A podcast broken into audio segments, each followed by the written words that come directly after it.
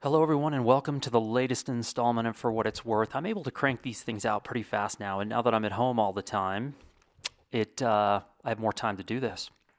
Even though I have been busier in the last three weeks than in the last 10 years. But I am sitting here thinking about the Cherokee and the Apache and the Cheyenne and the Sioux and the Navajo and the Paiutes and the Iroquois and the Osage, and the Shoshone, and the Pawnee, the Blackfoot, the Utes, the Nez Perce, the Crow, the Miwok, the Pontchartra, the Ho Chunk, the Omaha. I'm thinking about all of these Native American people. They are definitely in my mind. The Pimas, the Hupa, the Tulalip, and the Pascua Yaqui tribe. All of them. I'm curious what's happening on the reservations at this moment. Uh, I'm reading a book right now called The Book of the Hopi by Frank Waters. It is incredibly dense, but it's from 30 Hopi elders talking about their world view and how the tribe came to be, sort of their religion, their life view, etc. It's incredibly complex, but also pretty inspiring, I have to admit. But we have a newsflash. We begin this bulletin with a special report, and that is that Apple has not called after my last episode. They have not, let me repeat Apple has not called, nor have they delivered a free iP- uh, Mac Mini or a free iPad Pro with the funky kickstand. Neither one. And I tried tcook at apple.com and tcook at gmail.com just to throw them a loop, see what happened. Nothing. No response. But the virus has allowed us to make breakthroughs in all kinds of ways. And I think I just realized something. And you guys know I've been heading in this direction for a long time. I think maybe I'm not an Apple person anymore. Apple has been suspiciously quiet during this entire episode of the virus, but one Bill Gates has not. In fact, Bill Gates was way ahead of the curve, people. And uh, most of you, I'm guessing by now, have seen that TED Talk he did about five years ago, saying that we are completely and utterly unprepared for a pandemic. I've seen him on YouTube. I've seen him on national news. I've seen him on all kinds of things sharing his knowledge of viruses, pandemics, technology, big data. I have a think, sinking suspicion that I might be in a transition right now from Apple to Microsoft. Now, I don't know what it's called. I've only seen it but it's that giant Microsoft thing. It's a screen on a stand that moves up and down, and it's beautiful. And it has that suction cup hockey puck thing that attaches to the screen that you can do all kinds of things with. That's the kind of innovation. When I see it, it makes me want to be creative. And that's a weird thing. When I look at Apple products now, they don't make me want to do anything. When I look at the, what is it called? The Surface Book thing, maybe not the Surface Book. What's the little one that's a, like a laptop, but it's like a tablet and it has a pen, but it has a keyboard. Whatever that thing is, Microsoft, maybe it's a Surface Pro. Someone gave me one of those. I think I've mentioned this before. I, I, got one of those for free at an event a few years ago. It was like a Microsoft Surface Pro 4, I want to say. And I walked into this event, and there was a huge line of people, thousands of people in a line. And I walked in, the security guy goes, Hey, uh, you know, get in line, get your free Surface Pro, whatever. I go, uh, I don't think I'm supposed to be in that line. I don't think I'm supposed to get one of those. And the guy goes, Yeah, they're giving them to everybody. So I literally get in this line. It takes about seven and a half days. I'm down about 40 pounds by the time I get to the front. And uh, they give me one of these things. I have to say, had I been versed in the Microsoft or the Windows system, I would still have it because it was so far beyond any Apple product I've ever had in terms of capability. It had full desktop applications, full programs. It had ports, it had a pen, it had a keyboard, it was fast, it was processor. I just didn't know Windows. I just felt like I was staring at some alien landscape. And so I gave it to a friend who then I'm sure turned around and sold it and made some money because that's what friends do. You got to keep an eye on them, even the ones that you think are on the up and up. You never know. But what I do I blame them? No, not at all. So I'm sure there's like a Surface Pro 35 by now, and uh, I'm sure that's great. And actually, I'm serious about this. I am going to really investigate what Microsoft has to offer. And I think maybe, just maybe, that this is a a good lesson for all of us because I keep hearing a sentiment from around the world that I hear over and over and over again from people who I'm reaching out to, whether it's Japan, Australia, Europe, Canada, the US, Latin America. Everyone is hopeful that humans are going to learn from what we're going through right now. But every time someone says that, including myself, it's always followed by, but I don't have any hope that we will do this. That within two weeks of the conclusion of the virus, however, whatever that may be, people will be back to their cell phones, they'll be back to capitalism, they'll be back to doing all the things that we were doing before, talking about how bad it is to, to destroy environments and eliminate species and all this, and we're just going to go right back to it. If this doesn't, if the virus doesn't reset us, I don't know what will. And I'm, like I said, I'm a bit of a fatalist. I've been saying this from day one that humans are destined to destroy themselves. I just see that in around us every single day and I nothing has changed my opinion about that. Um, maybe we can temporarily shift the playing field, uh, redeal a hand or whatever, but I'm not uh, I'm not so sure. Okay, so we've got a big show to get to this week, uh, but I need to say something first. So my wife and I have been in isolation now for several weeks. And we are planning on being in isolation for as long as it takes. And this is something I need to explain my point of view on this. I can't tell you what to do. That's not my job. It's not my responsibility. But I feel that being in isolation is my responsibility to our society. This is my responsibility as a human being to do whatever is required to end the scenario. I am doing my part. We are doing our part. For me, this is nothing. I love being in isolation. For my wife, it is a big deal. She is a social animal, and it is painful for her because she is stuck with me. And for any of you who know me, who've spent any time around me, you know what she's having to go through. But I'm not going to parties. I'm not going to dinners. I'm not traveling. I'm not hiking on popular hiking trails or gathering at trailheads. Uh, I'm not, again, having people over for dinner. I'm not visiting. I'm not traveling. I'm not in my van driving all over New Mexico. I could be, but it is irresponsible and selfish for me to do this. And no, I'm not hanging out with you, whether you live here or anywhere else. Um, I think it is our responsibility to do this now. We know beyond, uh, with absolute certainty, how this virus is being transmitted and it's being transmitted now by people who are either breaking the rules or lazy, selfish, entitled, etc., who feel like they can skirt this. And again, it's two weeks of incubation, and people are like, "Oh, I feel fine," and then suddenly they get sick, and they've been out at a dinner party because that's a ritual that they've been doing for the you know their the last five years. It that really bothers me. It bothers me, but I can't do anything about it. What I can do is control my situation, and that's what I'm doing. Okay, so we're going to move on. The hero of the week is a photographer. And I can almost bet you you've never heard of her. And she is mind blowingly good. And I'm looking her up right now because I should have done this earlier. And you can hear that feedback from my phone. It's unbelievable. Okay. She actually has a Wikipedia page, which tells you a little that she's probably a little more than a photographer. And I agree. But it's in Italian. What the? Okay. Her name is Giorgia Fiorio and it's G I O R G I A F I O R I O. Giorgia Fiorio is an anomaly. Uh, I'm not really sure how else to describe her. I was probably 20 years into my career before I had ever even heard of her. And Giorgia, the only reason I heard of Giorgia Fiorio was two reasons. One, I knew the director of an agency called Contact Press Images, a guy named Robert Pledge.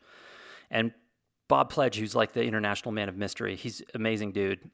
He mentioned her name, and I thought, I don't, I don't even know who you're talking about. Then in the mid 90s, I opened up a Life magazine and saw a story. I was confronted by a story called Through the Gates of Hell, which was about men who had volunteered for the French Foreign Legion training in the jungles of South America. And it was shot with a Hasselblad and black and white film.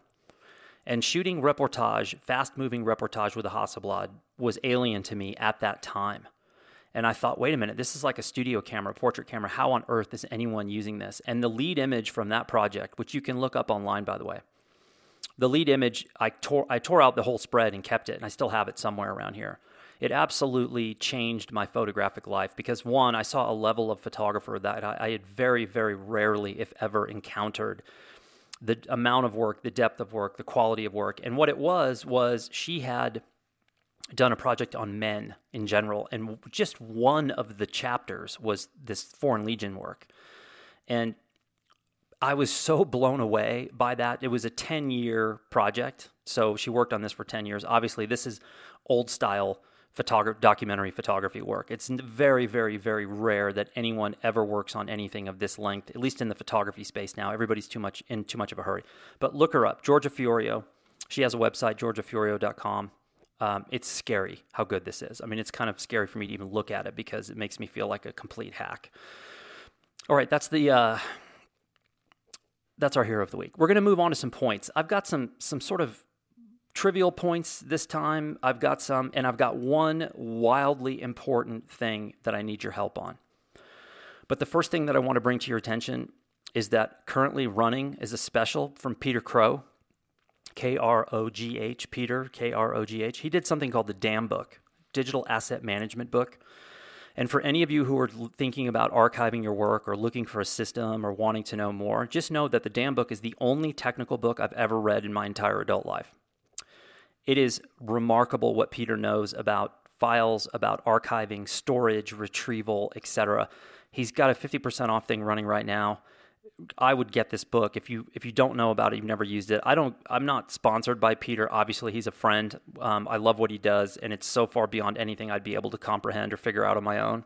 That it's it's fantastic. I've recommended this book, and so you should check it out.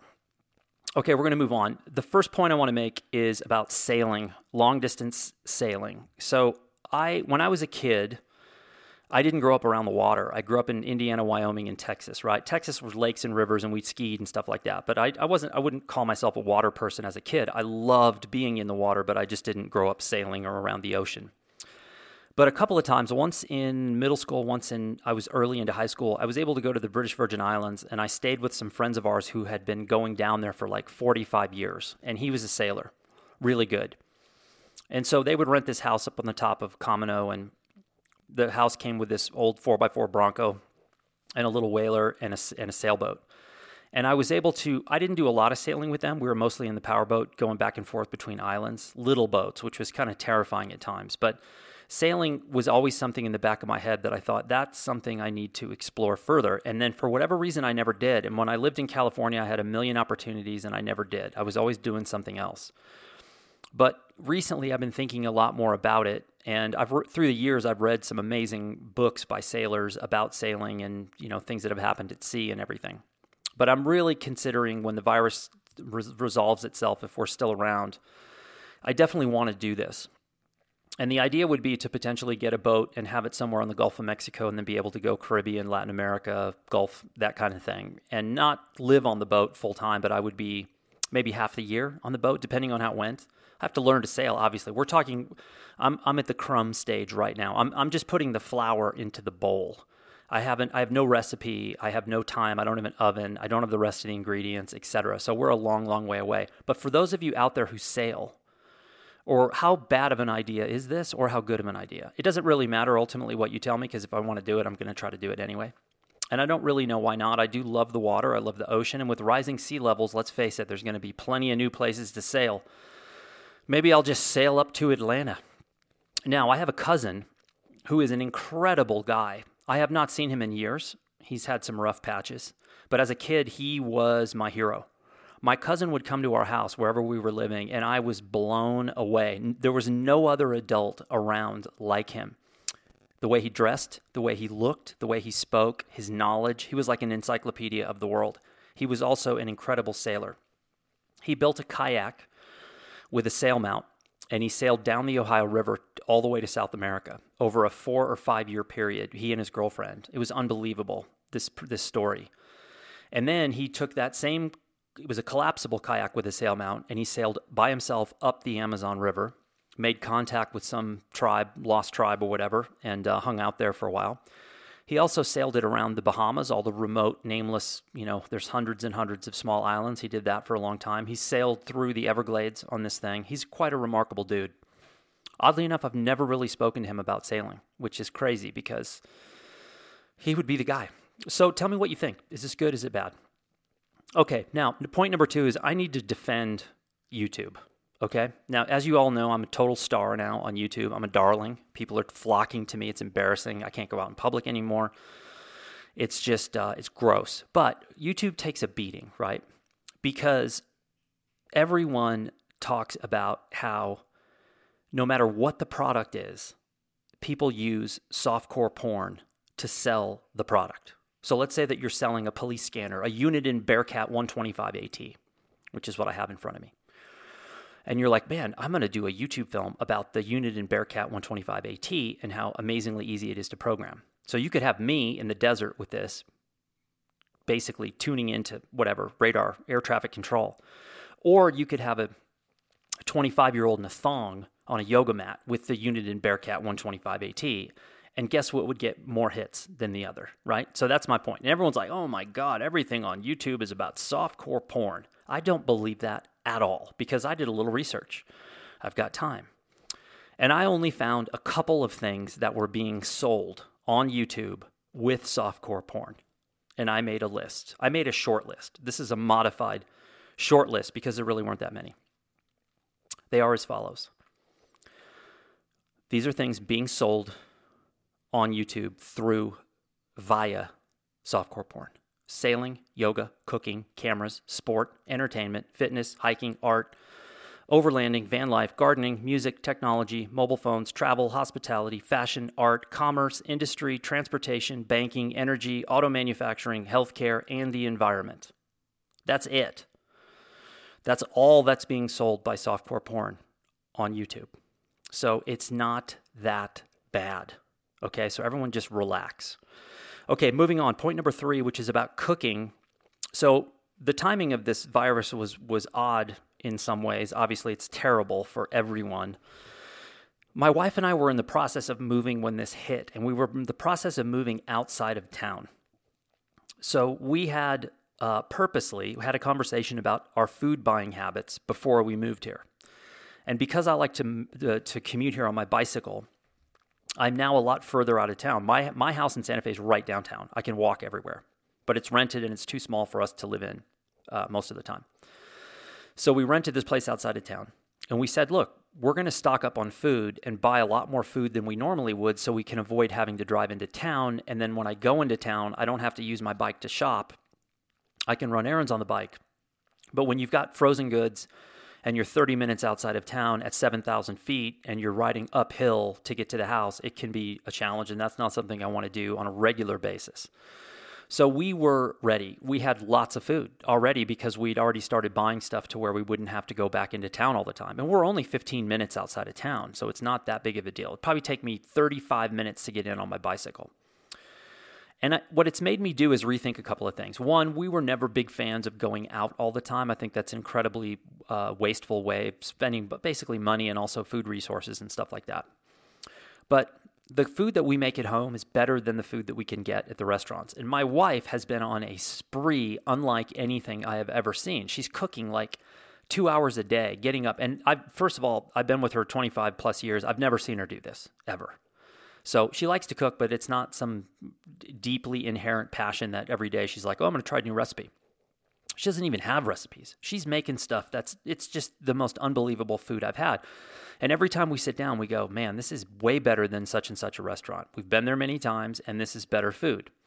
But I think what it does is, I think we all have to rethink our basic food strategy moving forward because getting in the car and driving around town to go get three things and then driving home, again, all of these systems are connected. When we're in our cars driving trips of less than five miles, we are losing, right? We're losing the battle with energy, we're losing the battle with the planet, we're losing the battle with pollution, and we've got to change that. The other thing we have to do is stop buying food from the other side of the world. Can you buy mango from Florida as opposed to mango from Thailand? You know, what are the differences in energy required to get stuff from one side of the world to the other? Farmers markets, depending on where you live, are, are an absolute godsend. We have them here in Santa Fe twice a week. Um, and they're incredibly popular. I think they had to actually yell at people not to go because people were still showing up to try to get food at the farmers market. So I get that. But this whole thing has really made me think rethink food strategy of what I'm going to do. And also, I have not had meat in quite a while now. So that was kind of purposeful. Uh, again, I'm not pointing the finger at anybody who eats meat. I grew up on a cattle ranch, at least in part. My mom was a vegetarian at the time, oddly enough. But anyway, people get sensitive about this, but I feel better.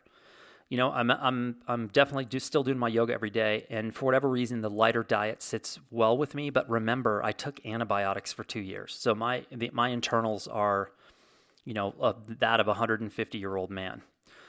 Okay, we're moving on, and we're getting to some of the more important parts, but um, we need to talk a little bit more some of these things before I get to the real the real thing. Okay, this is some rambling thing that I wrote a note to myself about but I've also heard through the grapevine, this is point number five, about people during this pandemic, now that when you see people, how nice everyone is. Everyone's hello and they're waving and they're acting nice. And it's like a pandemic moment of kindness, if you will. But will it last? And I think what, what the virus has done is it's it's shown the limits of capitalism and how twisted we've become in our capitalistic society in America. And here's the interesting part. Republicans, if you say anything negative about capitalism, they will attack and attack and attack and attack as that's being anti American, even while we're in the middle of this, right? And the market's crashing and people are losing this. And there's so many people living on the margins and the fragile. It's the one percenters, the incredibly wealthy people who do not want anything to do with limiting capitalism.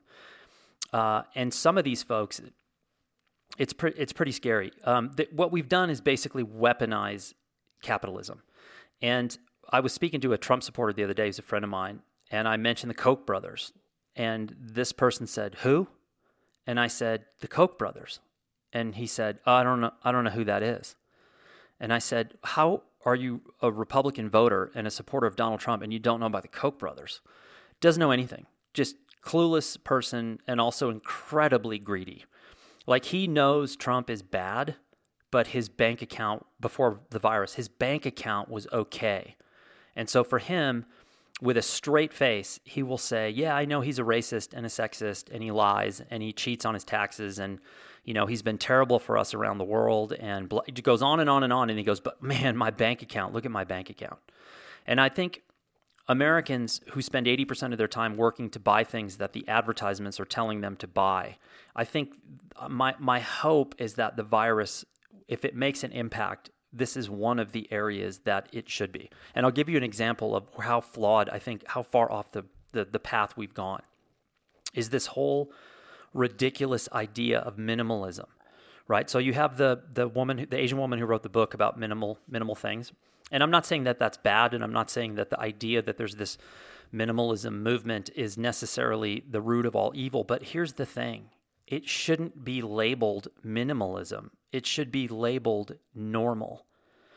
We should not acquire house full of house full of house full of car full of storage containers full of clothing after clothing after this after this.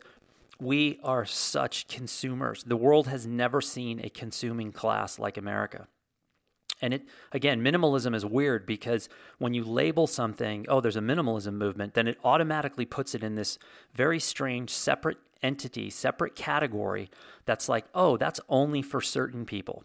That's only for certain people who've gone against society, gone against the norm, gone against capitalism, and decided to live a minimal life. Instead of saying, you know, that actually is the normal way that people should be living.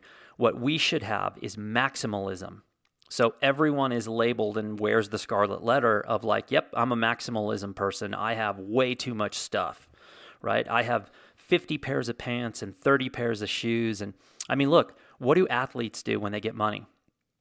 Regardless of sport, doesn't matter. Tennis, badminton, football, baseball, basketball, kung fu, whatever. They buy giant houses, they buy tons of cars, they blow all their money. Maximalism. So it's a weird thing. And I think what because we weaponized capitalism, it now has a defense layer around it. It's got razor wire, three strands of razor wire around it. and it's really hard to even criticize it because you'll be labeled again anti-American. You know, oh, this is a capitalistic society. What are you a Marxist? What do you want communism? Or like the clueless Trumpers who talk about socialism, not knowing what the definition is. All that stuff. It's kind of kind of nutty. Okay, so we have two points, two more points that I want to get to. Uh, three more points. The third, this this next one, which is point six, I'm going to go very quickly because it, I'm going to tie it into a later point. I think it's time to ban Instagram at specific locations. Now, when I say anything negative about Instagram, people go they go crazy. I get a lot of name calling. I get people who call me names and say that I'm too stupid to understand the brilliance of the platform, that uh, blah, blah, blah. Now, I'm going to do a film over the next couple of weeks about why I deleted my accounts. And I've got about seven or eight reasons. And I think you'll be stunned with some of the data that I have and some of the conversations I've had with people that you just will not believe what they told me about how invasive this app has become in their life. But the destruction of the app is a well documented destruction, as is the destruction of the parent company that owns the Instagram platform, and that would be Facebook. The, the CEO, the vice president, these are not good people. These are people that have a really hard time telling the truth. And we know the damage that they have caused in our society. So, Instagram, we know there's been at least four years of data of how destructive this has been, not only to places like national parks or scenic areas where people are descending by the thousands, um, overwhelming the local population, overwhelming the, the actual land, overwhelming the resources, trashing and moving on, anything to get that checklist of images to get those likes. Now, Ed Abbey, for any of you who like to read and any of you who like the environmental movement, you've probably read a book called Desert Solitaire, which is a environmentalism Bible that came out back in the 70s, I believe, late 60s or early 70s. Ed Abbey was a, is a writer who was a park ranger in Arizona.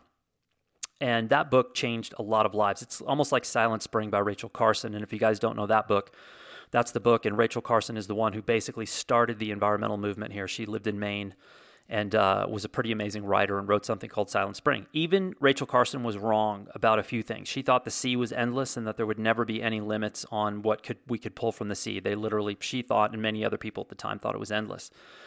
But Abbey's big idea, or one of the big ideas that came from De- Desert Solitaire, was why do we allow people to drive into national parks? You should have to walk or ride a bicycle. And if you're not capable of walking or ride a bicycle, there could be like an electric tram only that would get you to a certain point and that's it. But, you know, and people were just, of course, the oil and gas industry and the powers that be were just up in arms and outraged over how someone could suggest that because we're Americans and we can do whatever we want. But I think that's a wonderful idea. I mean, if you've ever been to Yosemite at peak time or any national park during, and at these days it's about any time, it's disgusting how many motorized vehicles are there, how many people, the crowds, the trash it's not i try to avoid most national parks unless it's completely in the off season or horrible weather because i can't stand crowds but instagram has gone so far beyond the vehicle because it's much more potent and it's much more portable so it's in your pocket and these people the instagrammers will stop at nothing to get what they need to get the likes so and I'm to re- I'm to reemphasize this point in a minute when I come to my second to last point, which is about New Mexico. But I witnessed some things last year during fall colors here in Santa Fe that were absolutely astoundingly morbid in terms of uh, watching Instagrammers do what they do in public here and watching them destroy what was around them. So I think banning mobile phones at national monuments, national parks, etc. I don't know how you do this. It's probably impossible, but I think it's worth talking about um, regardless of how many people call me names. All right, moving on. Second to last point, and this is something I really need your help on. I reached out to a friend earlier today. We Skyped for about 45 minutes and I picked his brain. He's a photographer, but he's way more than that. He's super intelligent um, and he works with a variety of different uh, groups within the culture of the society where he lives. And he had some really good information for me. But here's the thing. So I saw a report the other day that shows that when this virus thing uh, concludes, that New Mexico is looking at about 12% unemployment, and that's that's a that's a, a friendly prediction. It could be much much worse, and so you could have 20% unemployment here. Now, New Mexico historically is incredibly poor. It's been a corrupt state. It's had drug problem drug drug trafficking issues. It's had environmental issues. It's had, uh, you know, worst place voted worst place to be a child, highest teen pregnancy. There's a lot. And there's a lot about New Mexico that is a complete unknown to the rest of the American population. The vast percentage of people I run into don't know anything about this state at all. The, they only know that Santa Fe is here. And if they've been to Santa Fe, they think that Santa Fe is representative of the rest of the state, which it is not. It's a it's a complete anomaly. 75% of all the Fortune 500 CEOs own property here. There's a lot of wealth here, and the rest of the state does not share that same thing. In addition, like many other places around the world, and again, for those of you living overseas, I really need your help here. And for those of you living in the States, I really need your help here because I just need feedback like a lot of other places in the world, we have a significant portion of the population that lives without hope. You know, they've been they've grown up in less than optimal socioeconomic terms. They may live in high crime areas, drug areas. Um, they may have family members who are suffering. They have not. They don't have a great education system, and they kind of look at the future of New Mexico changing New Mexico, New Mexico getting better, they just go, I don't care because I can't make an impact. It's not going to matter. You know, whatever. I'm I've grew up in this. My parents grew up in this. I'm going to grow up in it. I'm not going to change. I don't know how you address those folks. I really don't. And that's not just in New Mexico, that's everywhere. But my goal here is to get involved because I unlike California where I never felt like getting involved. I really feel like getting involved here and trying to figure out how you help New Mexico. How do we make it better? So I made a list of of industries education, science, technology, extraction, art, tourism, transportation, environment, law enforcement, cultural affairs, and the Native American communities. And I look at these systems now, and I don't see hardly any connection between them at all. There's not even any dialogue, there's no conversation. How is the education market industry related to extraction? I don't know. How is cultural affairs related to the science industry? They're, they are. I just don't know exactly. And who are the representations of these? What's happened here is what's happened everywhere else is that everyone is in a silo. So if you work in tourism, you're in tourism. If you work in extraction, you're in extraction. If you work in art, you're in art. I've never heard a conversation in New Mexico that tied extraction in the art world. Even though we're a couple hundred miles apart and the southeastern corner of New Mexico is called Little Texas and it sits on the edge of the Permian Basin and it's all about extraction, oil and gas. Why is there no dialogue? So there's a couple of things that are limits here. The kids leave because there's no jobs. We have poverty, we have apathy, we have a, a, subpar education system, we have lack of training, we have corruption, we have bad infrastructure, we have a lack of water, and our reputation is not great, which is a lot. So, my question to you is how do we fix this? How do we get people involved? Now, there are organizations here who are trying to do things, right?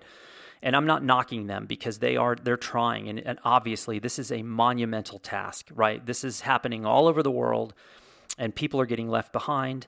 I think there's a couple of underlying things that we need to focus on. But the organizations that are doing here, doing it here, they only seem to be hitting a very specific set of the demographic, which tends to to lean towards the wealthy and white side of things. You know, the people that will go to an art opening or the people that will go to a mixer or whatever. And again, you go there and you meet smart people and people that want to help, but it's only you look I look around and I say, where's the rest of society? Like, where is the middle class people? Where are the lower class people?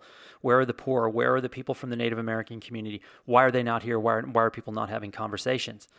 And I look at things like social media, and social media and Instagram in particular is not a solution to me at all. And in addition, social media and things like like Instagram are bringing the wrong kind of people to the state we don't want them here because it doesn't help at all. It hurts the situation. I'll give you a specific example. So, again, last year, fall colors, the road up to the ski basin from Santa Fe is called Hyde Park. Normally, you can drive, I ride my bike up there many times a year. Uh, early morning, there's hardly any traffic, etc. So this is fall colors. I've just come back into town from a blurb trip, and I'm like, I'm going to drive up to Aspen Vista and go for a run, which is about 9,000 feet. And I'm probably three miles down Hyde Park Road I come around the corner and there's an Instagrammer in her straw hat in the middle of the road with a small table. And she has a line of products, and her little lackey Instagrammer uh, boyfriend or, or assistant is taking pictures of her and she's posing with a product and then putting it down and picking up another one and then putting it down and picking up another. It is a chain reaction of commercialism through Instagram. And she's blocking the road. And now there's traffic is starting to back up. And I make it another three, four, five miles. And there are so many Instagrammers in the middle of the road.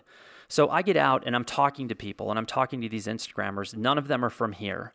They've all come in because this, when they looked on the map, was the closest place that would give them the fall colors that they were looking for. They were primarily from LA and San Francisco.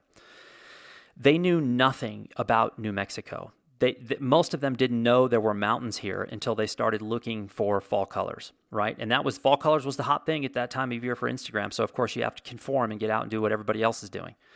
So they don't know anything about New Mexico. They don't learn anything about New Mexico when they're here. All they do is take right? And so the, now the, the, the argument to this is, well, there's an influx of capital into the markets when they come in here. But that's not true. They're here for uh, 24 hours, a day and a half, and then they move on because, and several, of the people I spoke to said, oh, I can't wait to get out of here. And I heard one talking to the other one and talking about how there was nothing in New Mexico worthwhile. So these people who are going out and trying to make change through using social platforms to me that is a short sighted, almost meaningless way of going after change in society. Because again, Instagram will go away, there'll be something new. TikTok will go away, there'll be something new. So if you've put your eggs into these Instagrammer baskets, and you're like, oh, we're going to work with these influencers and they're going to like bring attention to New Mexico. They won't. They'll it'll it might bring attention for a day and they're going to move on most of the the quote unquote influencer programs that I've been involved in with in, with um, Instagram influencers have been epic disasters, a total waste of time and a total waste of money, because 99% of the time they're not skilled at anything except for building following, and they are not loyal. So the second they're done with you, they'll move on to a competitor and do a campaign with them. And in some cases, they're even difficult to work with in the middle of doing the campaign that you're doing. So I think social media and I think Instagram in particular, are worthless when it comes to basically bettering the community that you're in. And so I need to know from you guys. And my buddy earlier gave me some really good data points in terms of what he's seen where in the country that he lives and how they've gone out and found advocates in the community that represent each sector. Uh, and each advocate for each sector cannot only advocate and promote their silo. You have to advocate and promote other people's silos, other industries. It has to cross over. You also have to have a high level think tank group sort of sort of strategy with people on the ground. And now to me there's two things, two major things that jump to my mind in terms of the foundation of what you have to create before any of this takes place. And the number one thing is hope. We have to bring hope to people, especially in the smaller communities. Whereas if you're a high school kid and you grow up in a town of 500 people, and you go to a local school and it may be a good school, it may not be a good school, and your parents there and your friends are there, and you're kind of like, look, this is my lot in life. I've been dealt a hand. I got a pair of fours here, right? I don't have a full house. I don't have a flush. I have a pair of fours. And thankfully there's a lot of tenacious people out there that sort of claw their way out of these locations and they and they go on to bigger better brighter things and oftentimes go back into those communities and really help things but but there has to be a sense of hope. You have to get up in the morning and think that potentially tomorrow is going to be better. That's the that's the thing that we have to do first. That in itself is is staggeringly complicated. Like i don't i still don't know how to do that. That's why i'm asking you guys. So I think humor too, because a lot of what we're talking about is heavy subject matter, heavy topics, but there has to be an element of humor, otherwise, people get turned off. So, if there's a way to build hope with a little bit of humor and connect all of these different industries together, the politicians are not doing this, right? Our po- political system has failed us from local level to state to federal, and it's not working. We have some of these, like law enforcement, are incredibly siloed off. And if you look at the history of law enforcement in a place like Albuquerque, man, I've not quite seen anything like that in terms of sort of the some of the, the darker side of law enforcement that's happened down there. So if you have any ideas, any help, if you've done this, if you know someone who has, if you're working on it in your country or community now, um, how do you think the virus is going to affect this? Is it going to eliminate barriers? Is it going to add barriers? I don't know. I'm asking for your help. So if you can, write me a comment because uh, I need the help, and this is something that I'm going to be working on hopefully for the foreseeable future. Okay, last point story. This one's kind of nasty. I'll be I'll be perfectly honest. That is why I label these. These are not labeled for children, okay? This is where we're going to cross over from the G rating because this is a really funny story. Okay, so back in the day, I am working for Kodak in California, and I'm down in San Diego at a photo lab. And uh, I'm sitting behind the counter with the guys who own the lab, and this older gentleman walks in, bald, relatively short, but I took one look at him from across the room and I said, he's ex military. That was just my first thought. Not good or bad, just he's ex military, I can guarantee it. So he comes over and he drops off an enormous bag of transparency film. And someone behind the counter makes a crack about skin tone. And I was like, oh, I think I know what this guy does.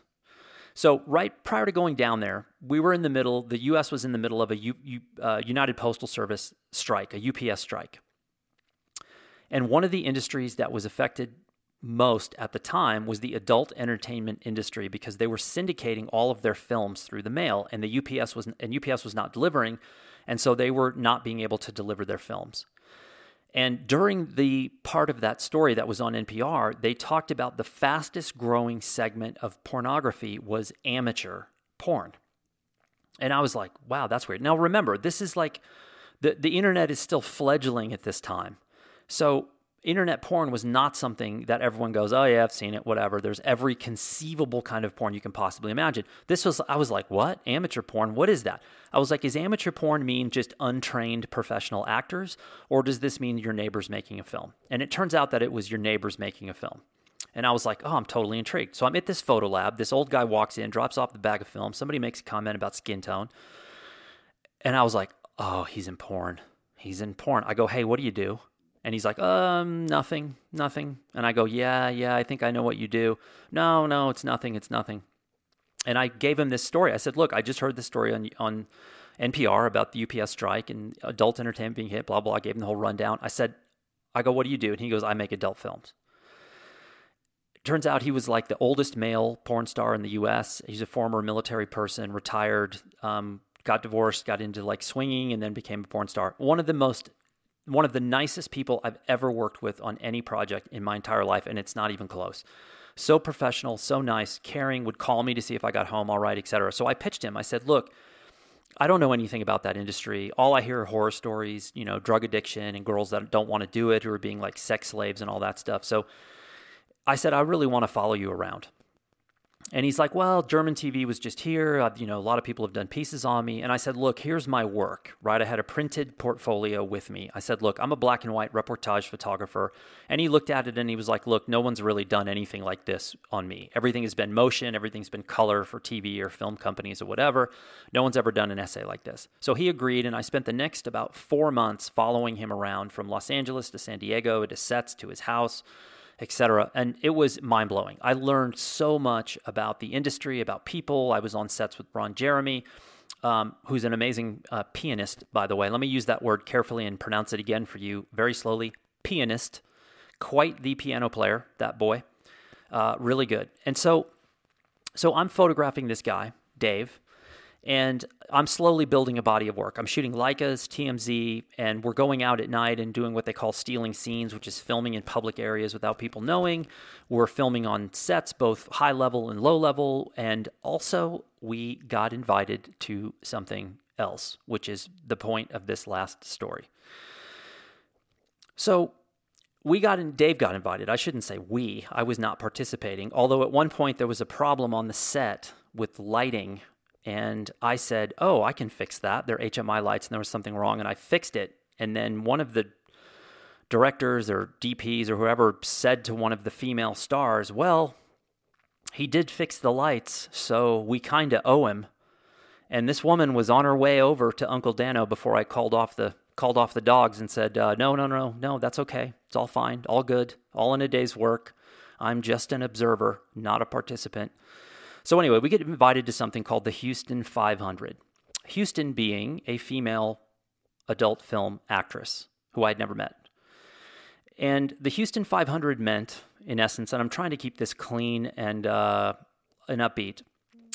Uh, Houston meant the 500 was a take on NASCAR. It was a takeoff, a ripoff of NASCAR. like the well, Pocono 250 or whatever. But this was called the Houston 500. Her name is Houston, and 500 meant the number of people that she would be with in a row. Right? You get my you get my drift here.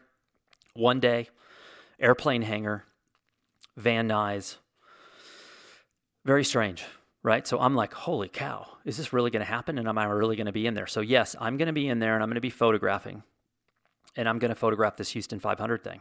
And so I'm in this building like shell shocked about what's happening around me, right? So this thing is cranking up.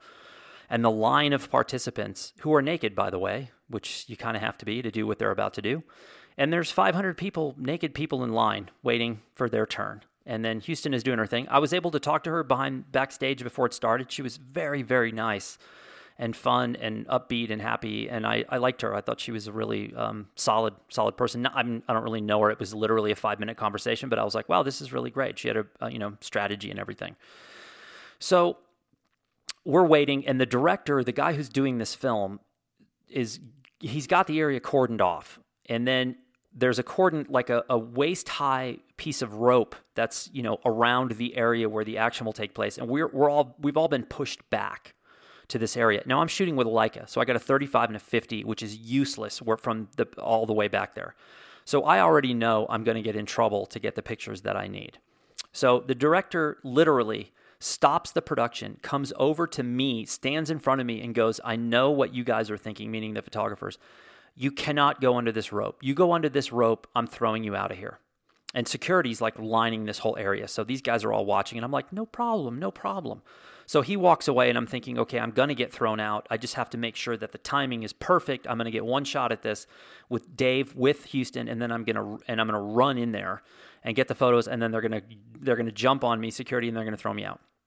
So as I'm sitting there visualizing this in my head, I notice someone to my left leans over. It's a woman who's a journalist, and she looks at me and asks, What number are you?